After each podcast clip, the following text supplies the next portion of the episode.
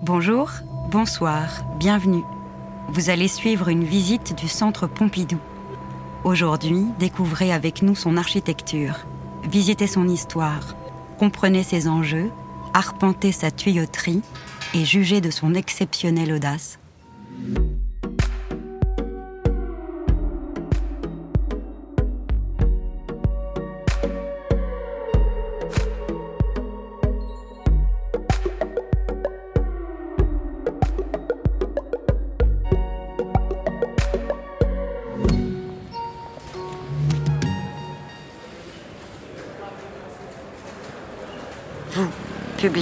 Auditeurs, auditrices, vous êtes ici.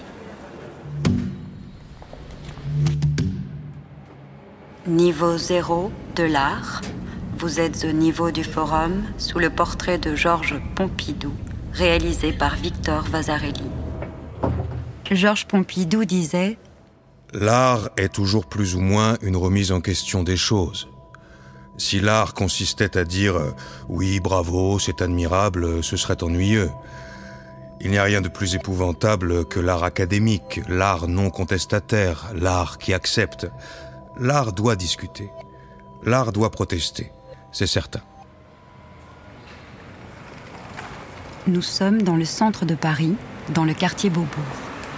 Ici, le Centre national d'art et de culture, pluridisciplinaire, ouvert au plus grand nombre, où les arts, la connaissance, les œuvres modernes et contemporaines se donnent à voir, à entendre, à discuter, à ressentir.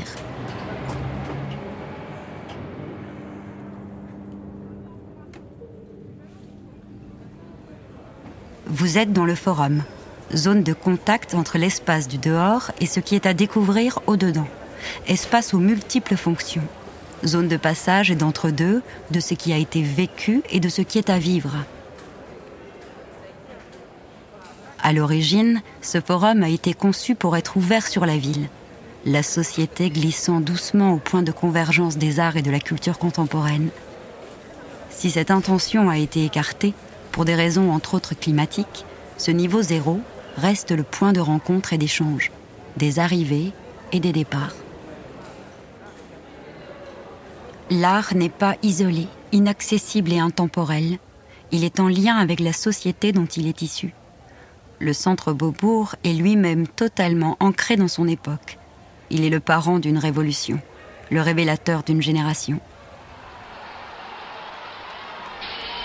En mai 1968, la jeunesse s'enflamme sous le gouvernement Pompidou. Le général de Gaulle est président et la jeunesse rejette un monde auquel elle ne veut plus appartenir. Le pouvoir vacille. Les artistes suivent les étudiants et les ouvriers dans la rue. Le temps est au renouveau.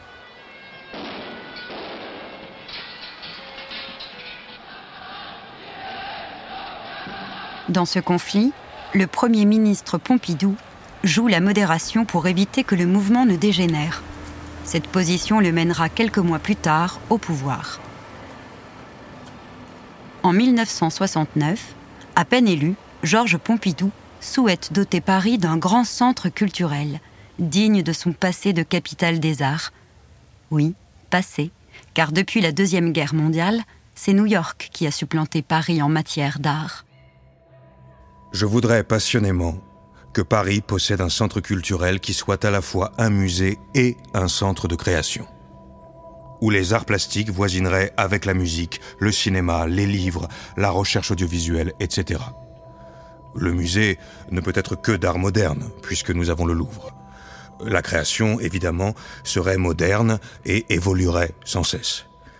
La bibliothèque attirerait des milliers de lecteurs qui, du même coup, seraient mis en contact avec les arts. Le projet qu'on nomme alors Musée du XXe siècle est lancé. Niveau zéro du projet architectural. Vous êtes dans le forum, côté sud. Installez-vous quelques minutes. Georges Pompidou disait Je suis frappé par le caractère conservateur du goût français, et particulièrement de ce qu'on appelle l'élite. Scandalisé de la politique des pouvoirs publics en matière d'art depuis un siècle. Le ton est donné. Dans cette France conservatrice, le futur centre culturel naît sous le signe de l'innovation et de la catégorie hors normes académiques. Dans cet esprit, le choix de l'architecte se fera anonymement à travers un concours confié à un jury international, composé d'architectes et de directeurs de musées. Dirigé par Jean Prouvé, architecte industriel, le jury détermine un programme audacieux en faveur d'une architecture fonctionnelle. Claude Mollard écrit dans l'enjeu du Centre Pompidou ce programme repose sur une conception scientifique de l'architecture qui ne doit pas se contenter de traiter les problèmes du contenant, mais qui doit également aborder les problèmes du contenu du bâtiment. Une bonne part des espaces est réservée à l'accueil des adultes et des enfants, au travail du personnel, les ateliers, les réserves, la gestion. Et l'autre part est dédiée à des activités permanentes comme la bibliothèque ou le musée ainsi qu'à d'autres activités temporaires, comme les expositions ou les spectacles. Concernant ces différentes occupations, très hétérogènes, le jury sera particulièrement attentif aux solutions proposées pour les problèmes d'accès et de circulation du public dans des espaces souples d'utilisation. Londres, décembre 1970. 32 Haybrook Street. Deuxième étage, d'un vieux bâtiment industriel. Deux jeunes architectes dynamiques, Renzo Piano et Richard Rogers, ont créé leur propre agence, la Piano and Rogers. Ils se passionnent pour des structures légères et mobiles et expérimentent leurs idées avec des pavillons éphémères qu'ils construisent dans le square en face de l'école où ils enseignent, à Londres. Renzo Piano Londres était une ville dynamique et il y avait une ambiance merveilleuse de désobéissance et de rébellion, un mouvement d'émancipation.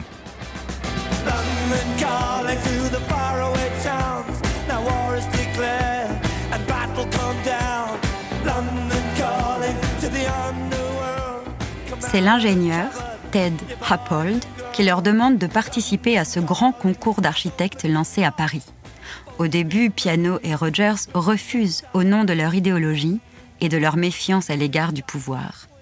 Puis ils finissent par accepter, par défi. Nous avons donc participé au concours, convaincus de ne pas gagner. Sur le plan architectural, ils adaptent les principes flexibles qu'ils pratiquent de façon expérimentale, à une échelle monumentale. Sur le plan social, il s'oppose aux bâtiments culturels prétentieux et écrasants dans lesquels personne n'ose entrer.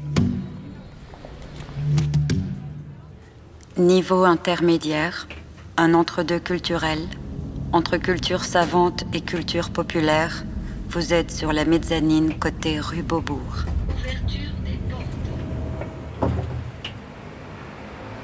En réaction au concours et avant d'accepter d'y participer, Richard Rogers avait spontanément écrit un texte, une sorte de pamphlet contestataire.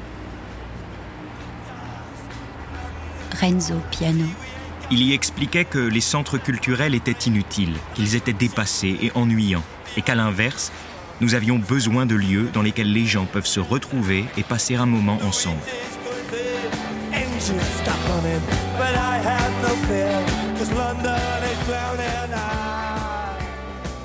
Ce texte, aujourd'hui perdu, leur sert de guide tout au long de l'élaboration du projet, conçu dans un véritable esprit de révolte et comme un anti-monument.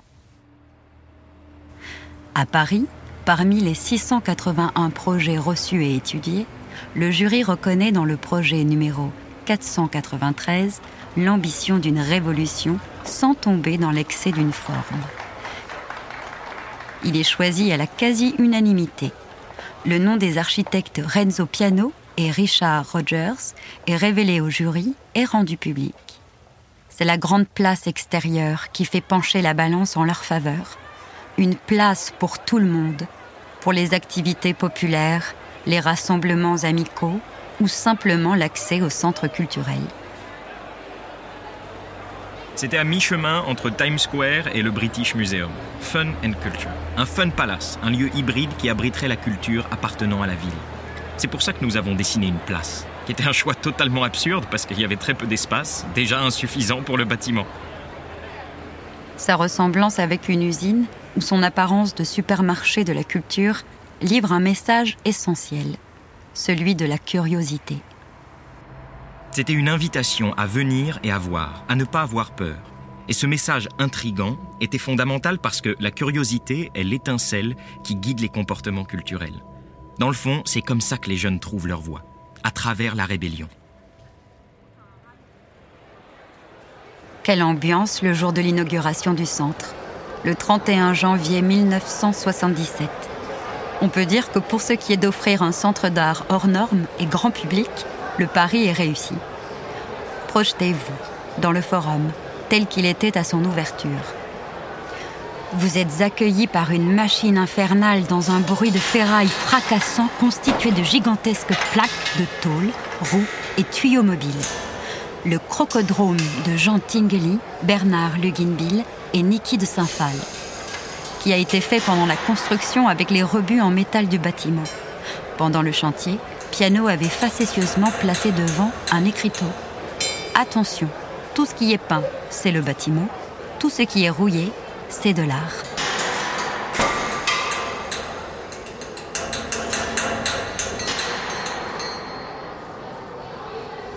Le spectacle est total.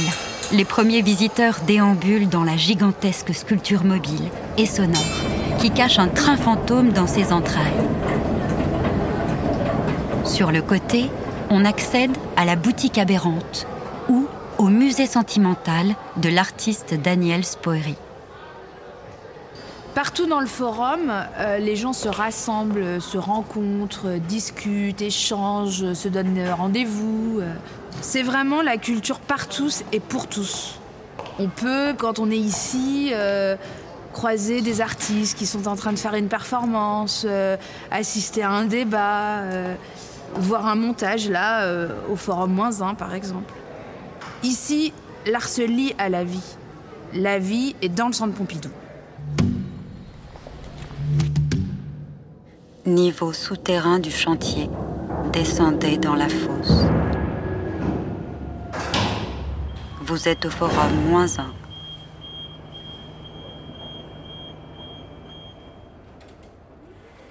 L'idée de placer ce lieu artistique sur le plateau Beaubourg naît de la volonté de Claude et Georges Pompidou, au temps où ils vivaient dans le Marais, passant devant régulièrement en voiture. À ce moment-là, le lieu est alors un terrain vague qui sert de parking pour les usagers des halles. Avant, il était occupé par des immeubles insalubres qui ont été démolis. C'est dans ce quartier sombre et délinquant que l'audace culturelle trouvera sa place. En le proposant ainsi au cœur de Paris, Georges Pompidou fait le choix d'un geste politique fort, soutenu par sa femme, Claude, cultivée, audacieuse, passionnée d'art contemporain. Grâce à elle, lors du mandat présidentiel de son mari, l'Élysée rajeunit. Elle y fait entrer le design de Pierre Paulin, ou encore transforme l'antichambre en commandant une œuvre cinétique totale à Yakov Agam. Sans elle, ce virage culturel n'aurait sans doute pas connu la même modernité. Le plateau Beaubourg accueillera alors le futur Centre Beaubourg. Claude Mollard. Le président de la République souhaitait que Beaubourg fût implanté dans un quartier populaire et ouvert à un très large public. Les manifestations culturelles contemporaines ne devaient pas rester dans son esprit le privilège d'une petite élite.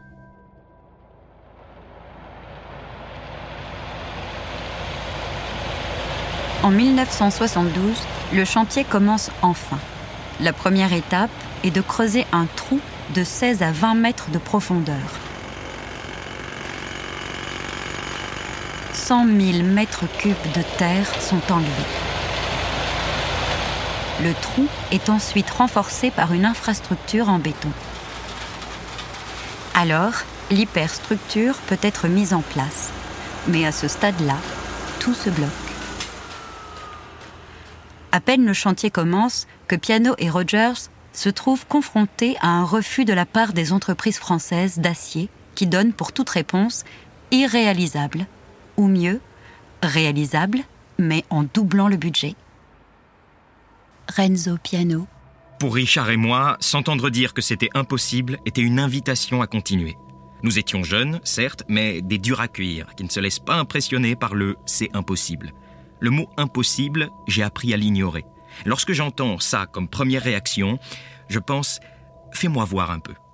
Nous nous sommes entêtés et avons défendu notre projet. Grâce à la pugnacité de tous et l'appui ferme de Pompidou, une solution est trouvée. Les entreprises d'acier seront allemandes. Une première 25 ans après la Seconde Guerre mondiale. Mais dans cette histoire pleine de rebondissements, un drame se produit le 2 avril 1974. La mort de Georges Pompidou, qui n'aura vu de son projet qu'un trou vertigineux. S'il a pu débloquer le chantier avant de mourir, l'entreprise n'est pas sauvée pour autant, soumise à l'hostilité du nouveau président de la République, Valéry Giscard d'Estaing. Une solution est proposée par son Premier ministre, Jacques Chirac, soufflé par Claude Pompidou. Sauver le projet en le baptisant Centre national d'art et de culture Georges Pompidou. Personne n'osera aller contre le nom d'un ancien président de la République. Une loi est votée à l'Assemblée nationale. Le centre Beaubourg devient le centre Pompidou. Niveau 1. Rendre viable cette utopie. Vous êtes à nouveau sur la mezzanine, côté sud. Dans la France des années 60 et 70, les musées sont dépeuplés à cause de leur classicisme et de leur austérité. L'art moderne n'échappe pas à cette situation. On compte 100 000 visiteurs au musée d'art moderne, alors au Palais de Tokyo à Paris, contre 4 millions de visiteurs au MoMA à New York. Renzo Piano. Il faut se rappeler qu'à cette époque, les musées étaient des lieux élitistes, ennuyants aux possibles et nombrilistes. Le centre Pompidou dépoussière l'image du musée en y faisant entrer un public qui n'a pas l'habitude d'y aller. Il est ouvert sur la ville et la société, avec des espaces pluridisciplinaires. Pour cela, les architectes proposent six plateaux entièrement libres de murs porteurs, afin que les aménagements intérieurs soient amovibles. Ils repoussent tous les éléments fonctionnels à l'extérieur. Levez la tête, vous apercevrez une partie du squelette de cette superstructure, ainsi que les viscères du bâtiment. Véritable système organique. le projet architectural initial était trop utopique dans sa réalisation. L'ingénieur Peter Rice en réalise alors les plans fonctionnels. Il détermine une chose importante. Les matériaux structurels du centre seront le béton et l'acier. Architectes et ingénieurs, ensemble, dessinent tout jusqu'au moindre boulon. On compte au moins 10 000 dessins. C'est à partir de cette expérience que Renzo Piano considérera toujours l'association ingénierie et architecture comme fondamentale. La structure primaire, faite de pièces en acier soudé, comprend les poutres, les poteaux et les gerberettes. Dans le forum, les poutres portent le plateau du niveau 2, traversent le bâtiment d'est en ouest et viennent s'appuyer sur les poteaux à l'extérieur. Le béton, quant à lui, sera utilisé pour les fondations et la construction des plateaux. La structure a été montée en commençant par le côté sud, donc euh, côté euh, Fontaine-Stravinsky, église Saint-Méry, travée après travée. Les grandes poutres d'acier que l'on voit euh, là, et qui se répètent, et d'ailleurs qu'on voit très très bien ici depuis, depuis le forum, étaient acheminées directement depuis l'Allemagne par le train depuis la porte de la chapelle euh, jusqu'ici au quartier Beaubourg, elles sont euh, déplacées en camion dans la nuit entre 2h et 5h du matin. Ça prenait deux heures pour faire quelques kilomètres. Le camion de transport était suivi par un autre véhicule plus petit et au rôle essentiel. Il posait sur le bitume, au niveau des bouches d'égout, des grandes plaques d'acier épaisses de quelques centimètres. Cela empêchait que les poutres extrêmement lourdes provoquent des écroulements. Une fois arrivé au chantier, chaque poutre de 45 mètres était directement assemblée la nuit même. Et chaque matin, le jeu de mécano géant gagnait quelques mètres en hauteur et en largeur. Ce ballet de camions nocturnes ressemble à une opération clandestine. Ceci afin de ne pas trop relancer les attaques et la polémique encore vives à l'égard du projet. En tant que voyous, nous aimions aussi cet aspect-là. Nous prenions un certain plaisir dans cette atmosphère. Une raffinerie, un parking, le supermarché de la culture. On en a vu de toutes les couleurs. La résistance est encore très forte en 1974, tant le monde de la culture est figé et rétrograde. Comme pour tous les projets visionnaires, le public n'est pas prêt.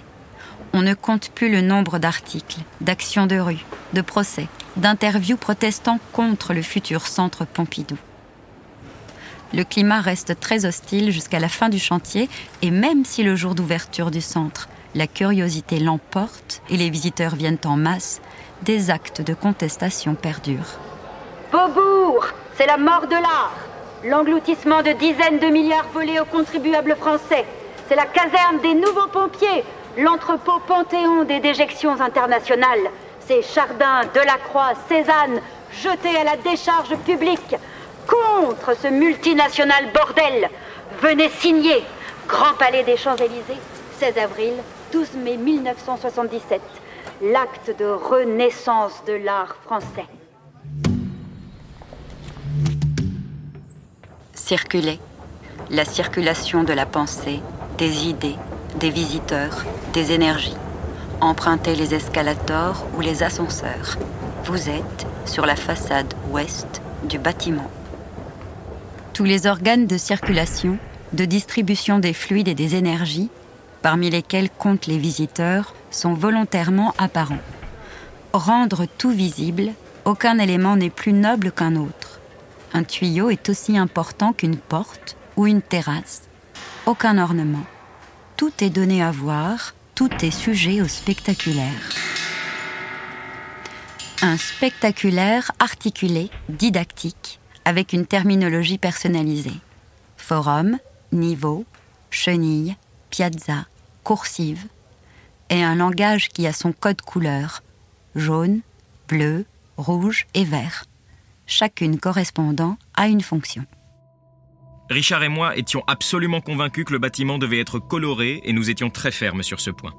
Nous avons discuté pendant au moins neuf mois des couleurs qu'il fallait utiliser, mais au final, nous n'avons eu aucune idée de génie. Nous avons alors décidé qu'elle devait être codifiée, et nous avons inventé ce code de toute pièce. Et selon ce code, le rouge indique ce qui bouge, le jaune l'électricité, le bleu l'air, le vert l'eau. Et voilà la solution. La chenille, organe de circulation principal, elle traverse en diagonale la façade ouest du bâtiment et dessert l'ensemble des niveaux du centre. Niveau 1. Vous êtes au pied de la chenille. Niveau 2. Premier étage de la BPI, Bibliothèque publique d'information. Niveau 3. Deuxième étage de la BPI, Bibliothèque Kandinsky et cabinet d'art graphique. Niveau 4. Musée national d'art moderne, collection contemporaine. Niveau 5. Musée national d'art moderne, collection moderne. Niveau 6. Espace d'exposition et belvédère. L'un des points d'attraction forts du centre Pompidou est ce grand boyau transparent et le spectacle vers lequel il mène, la vue panoramique sur Paris. Le caractère organique et industriel de l'architecture, qui fait tant parler d'elle, disparaît dès lors qu'on est à l'intérieur. Vous êtes avalé par le centre tout en jouissant d'une vue inédite sur l'extérieur, dans l'artère principale, suspendue à la façade ouest du bâtiment. Ce gros tuyau satellitaire, plus couramment appelé la chenille, donne de la hauteur aux visiteurs et leur rappelle d'où ils viennent quand leur regard plonge sur la piazza. La piazza. Elle prend son origine dans une célèbre place, la Piazza del Campo de Sienne. Son inclinaison encourage le visiteur à s'asseoir, se rencontrer ou descendre jusqu'à l'entrée du centre. Tous les itinéraires se croisent entre promeneurs, artistes de rue, visiteurs pressés, étudiants, touristes. Elle joue le même rôle que le parvis des cathédrales d'autrefois, espace intermédiaire, populaire, entre le profane et le sacré. Dans une ville à grande circulation comme Paris, la zone piétonne était fondamentale, car il est évident que le centre Pompidou atterrissait dans ce quartier comme une sorte de grand aimant catalyseur. Et il lui fallait tout autour un espace physique, non pas occupé par le trafic, le bruit, le danger, mais indiqué pour des activités de loisirs.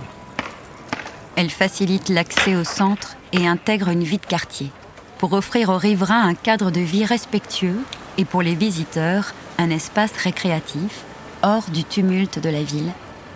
Des rues sont rendues piétonnes, rue Saint-Martin, Saint-Méry et une partie de la rue Rambuteau, contre la volonté générale de l'époque où la voiture est omniprésente dans la ville. La piazza, elle est très importante parce qu'elle permet de prendre du recul euh, euh, sur le centre. Le centre, du haut de ses 42 mètres, dépasse le plafond réglementaire euh, de Paris qui était à l'époque de 25 mètres. Pourtant, il s'insère dans la ville. On ne le voit pas, par exemple, des ponts de la Seine, à peine de l'hôtel de ville. En fait, c'est un jeu de cache-cache permanent si vous êtes euh, dans le quartier euh, à l'arrière du centre, donc euh, côté rue des Archives, rue du Temple, vous le verrez apparaître parfois au bout des ruelles. En fait, il, apparaît, il disparaît au gré des déplacements, le centre Pompidou. Après le niveau 4, on dépasse les toits pour embrasser du regard la ligne d'horizon. Niveau 6, de la ville à l'architecture depuis le belvédère, côté sud. Tout en haut de la chenille, le belvédère donne accès à une vue sur le sud de Paris. Saint-Méry, Notre-Dame, la Tour Saint-Jacques. Le centre Pompidou est une cathédrale de la modernité à quelques mètres du Paris du Moyen Âge. Les architectes des cathédrales avaient des solutions techniques pour construire leurs murs toujours plus hauts, plus fins et percés de baies vitrées. Grâce à l'armature extérieure des arcs boutants, tout le poids des édifices glisse à l'extérieur le long des contreforts et des colonnes de pierre. Ici, la superstructure tient debout avec en tout quatre modules qui se combinent comme dans un mécano poutre, poteau, gerberette et tirant. Il faut dire un mot de cette pièce insolite qu'on appelle la gerberette, empruntée à l'ingénierie des ponts. Pourquoi s'être inspiré des ponts? On se retrouve devant les mêmes problématiques. Comme le tablier d'un pont, les poutres enjambent un vide de 50 mètres. L'ensemble représente un empilement de plusieurs ponts suspendus d'un poids exceptionnel. La solution technique retenue est le déport des forces vers l'extérieur. C'est ici qu'entrent en scène nos gerberettes. Sous la forme de flèches, et à l'allure de bec d'oiseau, dans ce grand organisme d'acier, elles viennent s'enfiler sur les poteaux au niveau de chaque étage comme les perles d'un collier géant. Cette pièce en acier moulé mesure tout de même 8 mètres de long et pèse dans les 10 tonnes. Vous êtes ici, à 42 mètres de hauteur, au niveau des expositions. Galerie 1 et 2. Au sixième étage du centre Pompidou, tout est lumière et transparence. Le cheminement dans les coursives en suspension nous donne la sensation de léviter et de surplomber. Le centre émerge de Paris, ville plate. En face, au loin, s'érigent la tour Eiffel et le Sacré-Cœur, perchés sur Montmartre. Encore au-delà, les tours de la Défense et le nouveau tribunal de grande instance, l'une des dernières grandes œuvres de Renzo Piano. Richard Rogers. Nous employons le mot démocratique. Nous voulions un bâtiment ouvert à tous. En architecture, la démocratie se traduit par la transparence et la perméabilité. Perméabilité entre les domaines, toujours porter un regard sur le monde, faire entrer les savoirs, la connaissance, aller et venir librement en étant tel que l'on est. Niveau 4 et 5, le musée. Entrée dans la plus grande collection d'art moderne d'Europe. Entrée dans les collections nationales d'art moderne et contemporain, c'est l'occasion de découvrir de grands chefs-d'œuvre des 20e et 21e siècles, répartis sur plus de 12 000 mètres carrés. Mais c'est également entrer dans la vie d'un musée. Alors, on y croise des femmes et des hommes qui partagent des savoir-faire et des métiers qui se perpétuent et se transforment depuis 1977. Conservateurs, restauratrices d'œuvres, archivistes, documentalistes, régisseuses d'œuvres et régisseurs d'espace, menuisiers, peintres, éclairagistes, électromécaniciens, emballeurs, encadreuses, chargés de production, accrocheuses, surveillants, médiatrices et médiateurs, conférencières et conférenciers, agents d'entretien. Du niveau 5 du musée jusqu'au niveau moins 2, dans les entrailles du centre, ces métiers travaillent ensemble, 364 jours par an, pour enrichir, préserver, montrer, exposer, expliquer l'art d'hier et d'aujourd'hui. Je m'appelle Franck Péquignat et je suis régisseur des réserves du musée euh, euh, national d'art moderne. On appelle ça les petites réserves ou les réserves transit parce que ce sont celles qui, restent encore euh, au niveau moins 2 du, grand bâtiment. On approche des 120 000. Donc c'est énorme évidemment, mais surtout si on part du départ, du point de départ où on avait peut-être 3 ou 4 000 œuvres. Pour euh, une collection d'architecture, on n'acquiert pas une petite maquette. De temps en temps, ça nous arrive. Mais en général, on prend un fonds, une donation d'un architecte qui est décédé, etc. Il nous donne tout son fonds. Donc on devient extraordinairement riche puisqu'on a un peu l'exclusivité euh, de, tout ce patrimoine. Et ça veut dire qu'on va avoir, par exemple, un semi-remorque de maquettes et ensuite 3000 dessins qui iront, eux, dans des meubles à plan et dans une réserve spécifique. Heureusement, tout vient pas dans ma petite réserve transit. On a tous les mouvements, tous les courants et la création la plus contemporaine. Il faut imaginer que notre musée, il est bien construit, on a notre bête salle cubisme, et tout d'un coup, euh, le musée au Japon veut trois beaux Picasso qui, qui sont dans nos salles. On va devoir faire des trous dans les cimaises faire des trous, déséquilibrer l'accrochage. On va de nouveau devoir piocher dans nos réserves d'autres Picasso ou d'autres œuvres euh, contemporaines pour de nouveau réaménager notre salle cubiste et, euh, et, faire, et, laisser voyager donc les œuvres que l'on a prêtées. C'est un paradis, je tire une grande grille, j'ai des Braque, des Chagall, des Picasso, des magnifiques choses. Donc évidemment, c'est un environnement extraordinaire. Je me nomme euh, James Carité, je m'occupe de l'atelier des documents, donc un atelier qui est consacré à la présentation euh, et à la mise en valeur des documents qui sont présentés dans les expositions permanentes et euh, temporaires. Pour la présentation des livres, effectivement, il y a ce qu'on appelle, pour soutenir l'ouvrage quand il est présenté ouvert, un lutrin ou un berceau. Euh, qui a pour rôle en fait de soutenir euh, et de préserver le livre euh, pendant le temps d'exposition. Donc les lutrins normalement sont fabriqués dans cet atelier sur mesure en fonction de, des dimensions de l'ouvrage, de l'état de l'ouvrage, de l'ouverture souhaitée. Donc c'est vraiment, comme tout soclage, de toute façon, un travail sur mesure en fait. Il faut pouvoir euh, maintenir l'objet, euh, le sécuriser.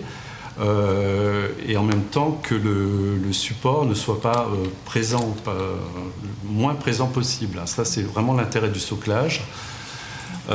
c'est de disparaître derrière l'objet aussi. Je m'appelle Eric Galliache, je fais partie de l'atelier d'encadrement qui s'occupe des peintures au Centre Pompidou. Euh, notre mission euh, première, euh, je pense que c'est surtout de conserver en bon état les peintures et aussi bien sûr de les mettre, en valeur.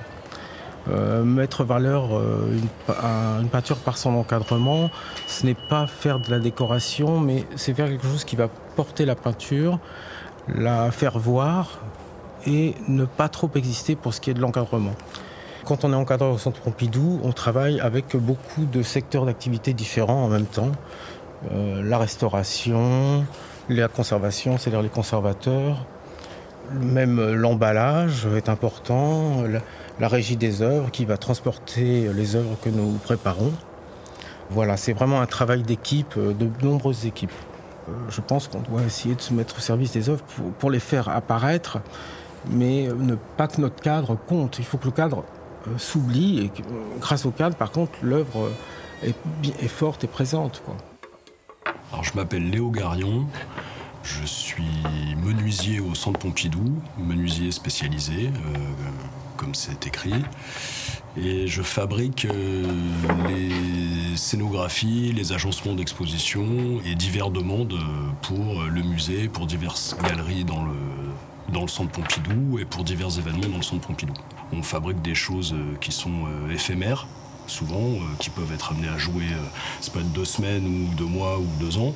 Il y a une bonne base de volume rectangulaire, de parallélépipèdes bêtes et méchants qu'on va euh, euh, utiliser pour le musée, et qui, est assez typique aussi d'ici, de, Beaubourg et, d'autres endroits. Hein, mais euh, donc des, cubes, des trottoirs, des socles en bois, en contreplaqué, pas en blanc. Ça, on a une base à l'année voilà, qui occupe l'atelier. Euh, ça peut être des installations artistiques non existantes. Donc euh, on va partir sur un croquis d'artiste, faire des prototypes, proposer des choses qui répondent à sa demande. Ah, ça peut être très varié. C'est-à-dire que c'est. On peut nous demander un peu de tout et n'importe quoi. On peut devoir utiliser un peu du métal de temps en temps. On a l'atelier de serrurerie là qui est à l'étage. Euh, parfois du plastique, du PVC, du plexiglas notamment pour les vitrines. Pour, pour anecdote, euh, pour dire comment c'est varié, une fois ici, j'ai fait de la couture sur bavette d'aloyau. Euh, c'est l'encadreur Tony qui confectionnait la robe pour, euh, pour l'artiste. Cette robe avait déjà joué plusieurs fois, une robe en viande qui, lui donnait les, consignes pour, renouveler l'œuvre, qui, est périssable du coup. Du coup, il m'avait appris à faire des points de couture sur de la bavette d'aloyau. Alors moi je m'appelle Lucille Royan, je suis restauratrice de sculpture, euh, attachée donc au service de la restauration du Musée euh, national d'art moderne. Je travaille ici depuis 4 ans et ce qui est très particulier ici, c'est qu'on a justement un service de la restauration, ce qui est le cas dans très très peu de musées. Euh, il faudrait plutôt parler de conservation-restauration, c'est-à-dire déjà faire en sorte que les objets euh, aient une durée de vie la plus longue possible et dans les meilleures conditions pour être euh, préservés pour les générations futures, puisque c'est une des missions principales d'un musée. Ce qu'il y a de particulier au Centre Pompidou, bah, comme je disais déjà, c'est qu'il y a un service de la restauration euh, des œuvres rattachées. Donc on est vraiment euh, dans le quotidien euh, de, toutes les pièces, en tout cas en, trois dimensions dans mon cas. du musée. On les suit de leur exposition à leur prêt à l'extérieur, donc exposition dans le musée, exposition à l'extérieur, conservation dans les réserves. on s'occupe aussi des traitements, de la supervision des traitements de restauration si ils sont exécutés par des restaurateurs extérieurs parce qu'évidemment on a une collection tellement vaste que euh, la petite équipe que nous sommes ne peut pas euh, tout euh, réaliser, surtout que cette collection très vaste voyage énormément. La grande spécificité de l'art contemporain et des œuvres qu'on va qualifier par exemple d'installation ou d'environnement, etc., c'est qu'elles peuvent être faites de n'importe quel matériau qu'on pourrait retrouver dans nos quotidiens à tous et donc euh, les possibilités sont un petit peu infinies. On va retrouver euh, en plus des matériaux un peu traditionnels de la sculpture, euh, toutes sortes de plastiques, toutes sortes de matériaux organiques. toutes sortes de peintures, toutes sortes de matériaux, qui, enfin même d'objets qui sortent complètement du champ traditionnel des beaux-arts, qui vont être récupérés à la poubelle dans une maison, etc. Et donc en fait, bah, il y a autant de problèmes possibles sur les œuvres que de matériaux.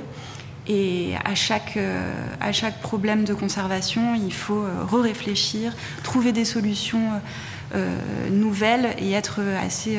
finalement, c'est un métier assez créatif. C'est pas de la créativité classique, mais en termes de recherche de solutions à chaque, pour chaque cas. Je m'appelle Bouaoun Lamri, je suis peintre au sein des AMT, c'est-à-dire Atelier et Moyens Techniques, depuis 2003. Le public euh, touche les cimaises, les murs montent sur les trottoirs, ce qui fait des traces. Et nous, on est là pour euh, remettre tout ça au propre, pour que le public puisse euh, voir les, toiles, enfin les œuvres dans, les meilleures conditions. On est amené à travailler parfois avec des artistes, enfin moi plus particulièrement, parce que j'ai un don qui me permet de peindre, de faire plein de choses. On fait souvent appel à moi pour des choses vraiment spécifiques pratiquement sur chaque montage maintenant, euh, Comme on connaît à peu près mes compétences, on vient me trouver. Sur euh, Global Resistance, j'ai été amené à peindre des œufs, plus de 800 œufs. Des œufs de couleur rouge et blanc. J'ai fait des essais parce que le mélange euh, est fait par nous directement. Donc c'est des essais. Puis ensuite, une fois que c'est validé par la commissaire, on attaque. Donc je m'appelle Arnaud, je suis éclairagiste au musée, au Centre Pompidou. Chaque éclairage est travaillé, et, évidemment, et ça se prépare, euh, ça ne s'improvise pas. Hum, mais quand on dit d'un éclairage qu'il est simple, en réalité, euh, comme souvent, les choses les plus simples sont des choses qui sont assez difficiles à réaliser. Voilà, maintenant, éclairer une œuvre, euh, c'est essayer de, ne pas trop la trahir, en fait. Parce que quoi qu'il en soit, on ne sera jamais dans la vérité de, la lumière. En fait, il faudrait, être dans l'atelier du peintre, connaître son atelier, pour savoir euh, dans quelles conditions de lumière il a, réalisé son œuvre. J'ai eu la chance aussi de, travailler avec Anselm Kiefer. Et alors là, Anselm Kiefer, euh, la question euh, que voulez-vous pour, euh, pour euh, l'éclairage Il m'a dit Ben, Je veux le même éclairage que dans mon atelier. Ah, très bien. Il faut que je vienne voir votre atelier. Donc on a reproduit un éclairage lumière du jour, du jour pardon, euh, le mieux possible, tout en essayant de, encore une fois, de ne pas trop trahir les œuvres. Parce que le, quoi qu'on fasse, on fait un geste quand on éclaire une œuvre et on ne sera jamais dans la vérité de, de l'œuvre. Renzo Piano. Le centre n'est pas et n'a jamais été un lieu superficiel ou un lieu d'abandon de la culture. Au contraire, c'est un lieu métis, complexe et donc riche. Et c'est un avantage, une force. C'est pas une dilution ou un aplatissement, parce qu'il se passe énormément de choses dans ce bâtiment, et des choses très importantes. L'art y est exposé de façon incroyable. La collection est incroyable. Richard Rogers. Je reviens 40 ans en arrière jusqu'à cette même peur qui m'avait poussé à écrire le texte contre le concours. Je ne voulais pas, et aujourd'hui encore je ne veux pas, que le Centre Pompidou devienne un monument. Dans les salles et les coursives, sur les banquettes ou dans les ascenseurs, derrière un micro ou devant un tableau, un appareil photo à la main ou un crayon dans la poche, avec un regard assuré ou une voix timide, avec vous, visiteuses, regardeurs, actrices et acteurs de l'art et de la culture, le Centre Pompidou continue de ne pas être un monument. Ceci était un podcast du Centre Pompidou. Vous pouvez retrouver tous nos podcasts sur le site internet du Centre Pompidou, ses plateformes d'écoute et ses réseaux sociaux. À bientôt!